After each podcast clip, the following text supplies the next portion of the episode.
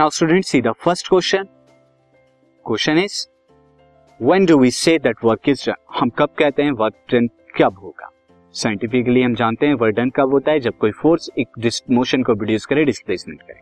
So work done when force acting on a body produce displacement in it जब कोई body force जो है, किसी बॉडी में क्या है? डिस्प्लेसमेंट को करती है। जैसे यहाँ पर अगर हम क्या करें? फोर्स एफ़ अप्लाई करें और यहाँ पर क्या हो जाए, ये जो मास है, ये मास जो है डिस्प्लेस होके स्टूडेंट अपनी पोजीशन से चेंज होके नेक्स्ट पोजीशन पर आ जाए तो अब इस केस में डिस्प्लेसमेंट हुआ एस तो यहाँ पर क्या हुआ वर्क डन डब्ल्यू बराबर F into S R